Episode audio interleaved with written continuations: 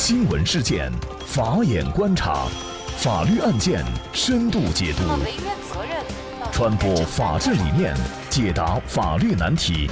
请听个案说法。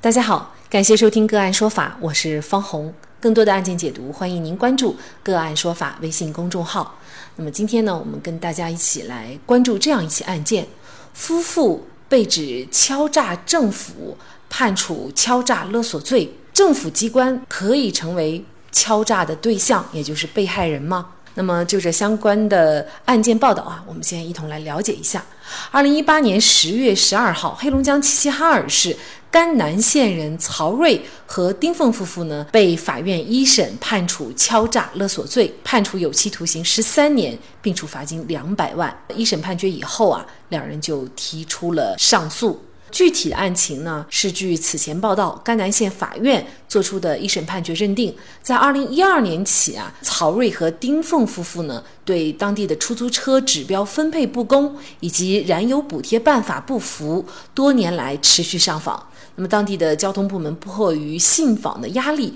就被迫给两人四万块钱的现金和二十三个出租车营运指标。随后呢，两人就利用营运车辆和营运指标获利了一百九十五万，最终被指控为敲诈勒索犯罪的违法所得。那么，曹氏夫妻的辩护律师呢，认为两个人是没有罪的。因为呢，曹瑞夫妻两个人呢多次到相关部门信访的原因呢，都是反映赣南县运输管理站违规行为，并不具有非法占有的目的。那么这个案件所谓的被害人呢，是国家机关单位，不是具有恐惧、害怕等感性特征的人，因此呢，不能认定为敲诈勒索罪的犯罪对象。上访为什么会被？判处敲诈勒索罪，上访应该注意哪些问题？那么对于曹瑞夫妇的罪名，是否呢还有待进一步的商榷？就这相关一系列的法律问题，今天呢我们就邀请云南民定律师事务所党支部书记兼副主任林启凤律师和我们一起来聊一下。林律师你好。主持人你好，感谢林律师。我们知道哈，咱们每一位公民遭遇不公平待遇的时候，都可以向相关的国家机关去反映情况。所以呢，为什么这个案件就会被定罪量刑，确实是让我们觉得比较纳闷儿。首先，我们就想请林律师给我们介绍一下，就是上访是不是法律所规定的咱们每个公民的法定的权利呢？首先，对于信访来说的话，它确实是国家有法律规定或者是赋予公民的一种权利。那么，在我国宪法第四十一条当中呢，就规定了中华人民共和国公民对于国家任何机关或国家工作人员呢，有提出批评和建议的一个权利。那么，对于任何国家机关和国家工作人员的违法失职行为，有向有关国家机关提出申诉、控告或检举的权利。但是不得捏造或者歪曲事实呢，进行诬告和陷害。那么我们就来看这个案件哈，曹瑞夫妻俩呢，在上访的过程当中啊，法院一审的判决是构成了敲诈勒索罪哈。什么样的行为可以构成这个罪名呢？那么根据我国刑法第二百七十四条的一个规定呢，敲诈勒索罪呢，它是指以非法占有为目的。对被害人呢，使用威胁或要挟的方法呢，强行索要公私财物的一种行为。那我们就来看，结合本案哈，曹瑞夫妻两个呢，他事实上是对当地的这个出租车指标分配不公，还有燃油补贴这个办法不满，所以呢，就多次到相关的部门去进行信访。那么因为这个就构成了敲诈勒索罪。那么这个在法律上有什么根据？那么，根据本案目前披露的一个情况来看的话，曹瑞夫妻二人呢，是因为对当地出租车指标分配不公和燃油补贴办法不服而多次上访。那么，本案中曹瑞夫妻二人的行为是否构成敲诈勒索罪？我们可以结合本案的查明的一个案件事实及敲诈勒索罪的一个犯罪构成要件呢来分析。首先。曹瑞夫妻二人呢，主观上并没有非法强索他人财物的一个目的，而是因为对当地出租车指标分配不公和燃油补贴办法不服而上访。也就是说是当地交通管理部门有私犯行为在先，且呢这种私犯行为呢已经侵害到了曹瑞夫妻二人的合法权益。曹瑞夫妻二人呢为其受侵害的利益来进行一个上访，最后呢以四万元的现金和二十三个出租车营运指标的形式呢得以实现其受侵害利益的一个补偿。那么这个补偿，我认为呢是是曹瑞夫妻二人应得的，应该是属于他们二人所有的。那么其二人对自己所有或者是拥有的东西，想怎么处分，应该是一个所有人的一个权利。那么因此获得的利益或者是收益呢，也应当是一个合法正当的，不能视为敲诈勒索罪的一个数额。其次呢，本罪的一个客观方面呢，表现为。采用威胁、要挟、恫吓等手段，迫使被害人交出财物的行为。那我们先要弄清楚一个问题，就是本罪的被害人是否可以是这个政府机关单位？那么刑法中所说的被害人呢，包含了自然人和法人。政府机关呢，作为一个实体单位，属于机关法人的范畴。而敲诈勒索罪的客体是一个复杂的客体，它不仅是。侵犯了公司财物的所有权，还危及到他人的人身权利和其他的一个权益。那么政府机关呢？单位呢？我认为它是具备敲诈勒索罪的这一客体要件的。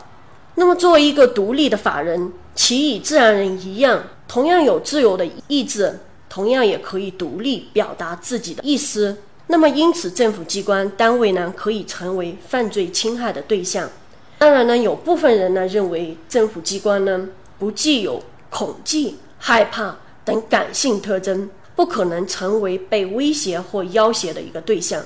我认为这种观点呢是站不住脚的。如果这个观点成立，单位没有感情、没有主观意志方面的意思，那么也就没有单位犯罪这一说了。那么在确定机关单位可以构成本罪的犯罪对象后，我们就要看曹瑞夫妻二人的行为是否达到了犯罪意义上的要挟或者威胁。那么，我们先从双方的身份地位来看，曹瑞夫妻二人呢是一般的普通老百姓，无权无势；相反，政府机关单位呢是国家的公权力机关，权高位重。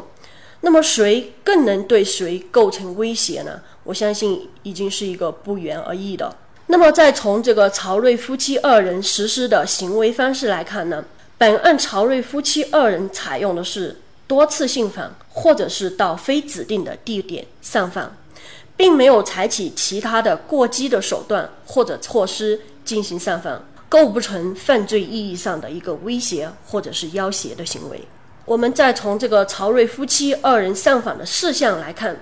其二人呢，是因为对当地的出租车指标分配不公和燃油补贴办法不服而上访，而信访呢是我国公民的基本权利，由我国宪法和信访条例所确认的一个法定的权利。那么曹瑞夫妻二人的信访也是对政府部门一些不正当或者不合法的一种行为的监督，并无不当。政府部门呢，它作为一个公权力机关，那么对于上访人的合理要求呢，应当满足；对不合理的要求可以拒绝。那么本案呢，是以敲诈勒索罪定罪，我认为过于勉强了。那么我们再从政府部门自愿交付财物给曹瑞夫妇二人的行为来看，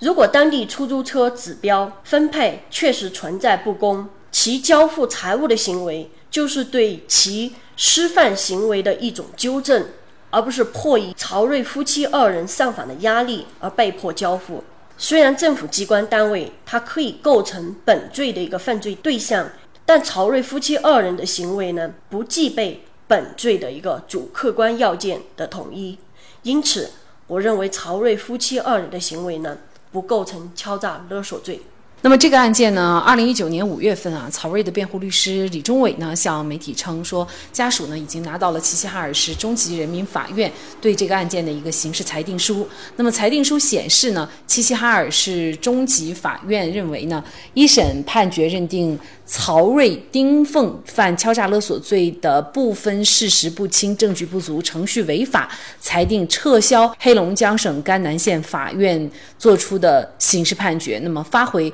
黑龙江省甘南县法院重新进行一个审判。那么这个案件最后的一个审判结果呢，应该说我们也会持续关注。咱们每一位公民去政府上访，都是会对现有的政策或者一些行政行为或者其他的一些呃行为事件不满不服去上访。那么这种正常的上访就有可能获罪，这确实可能会让我们一些人啊觉得有点毛骨悚然哈。但是在平常的上访过程当中，也确实也有上访者被定罪的。那么这里呢，可能就要提醒咱们的上访者，就是。在上访的过程当中，如何能够做到以合法的方式上访哈，避免自己呢又承担一些法律上的风险？那么信访人在信访过程当中，应当要遵守法律法规。公民在上访过程当中呢，不得有下列行为：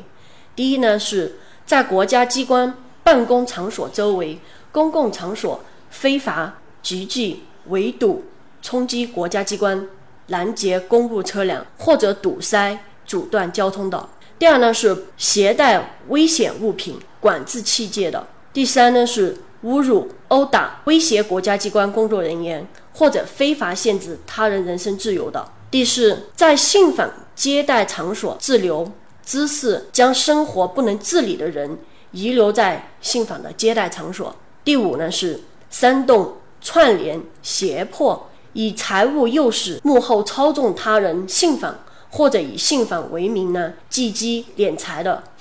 第六呢是扰乱公共秩序、妨碍国家和公共安全的其他行为。那么我们来看一下非法上访行为呢，它可能会导致触犯一些罪名，比如说寻衅滋事罪、非法集会游行示威罪、妨害公务罪、聚众扰乱社会秩序罪。聚众扰乱公共场所交通秩序罪、诬告陷害罪等其他的罪名。我们在进行上访的时候呢，应当要如实反映情况，不得捏造歪曲事实，否则会适得其反，甚至还需要承担相应的法律责任。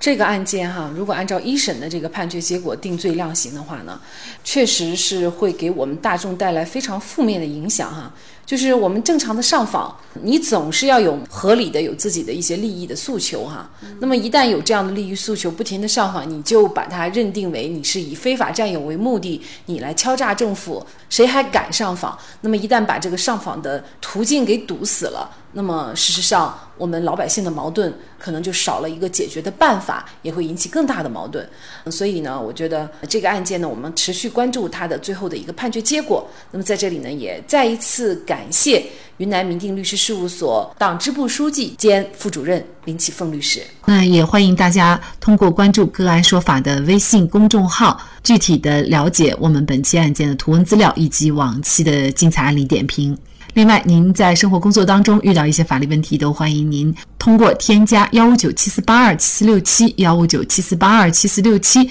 这部电话号码的微信号向我们进行咨询和交流。给大家提供法律问题解答的都是我们节目邀请到的嘉宾了，他们都非常的资深、专业和负责任。感谢您的收听，我们下期节目再见。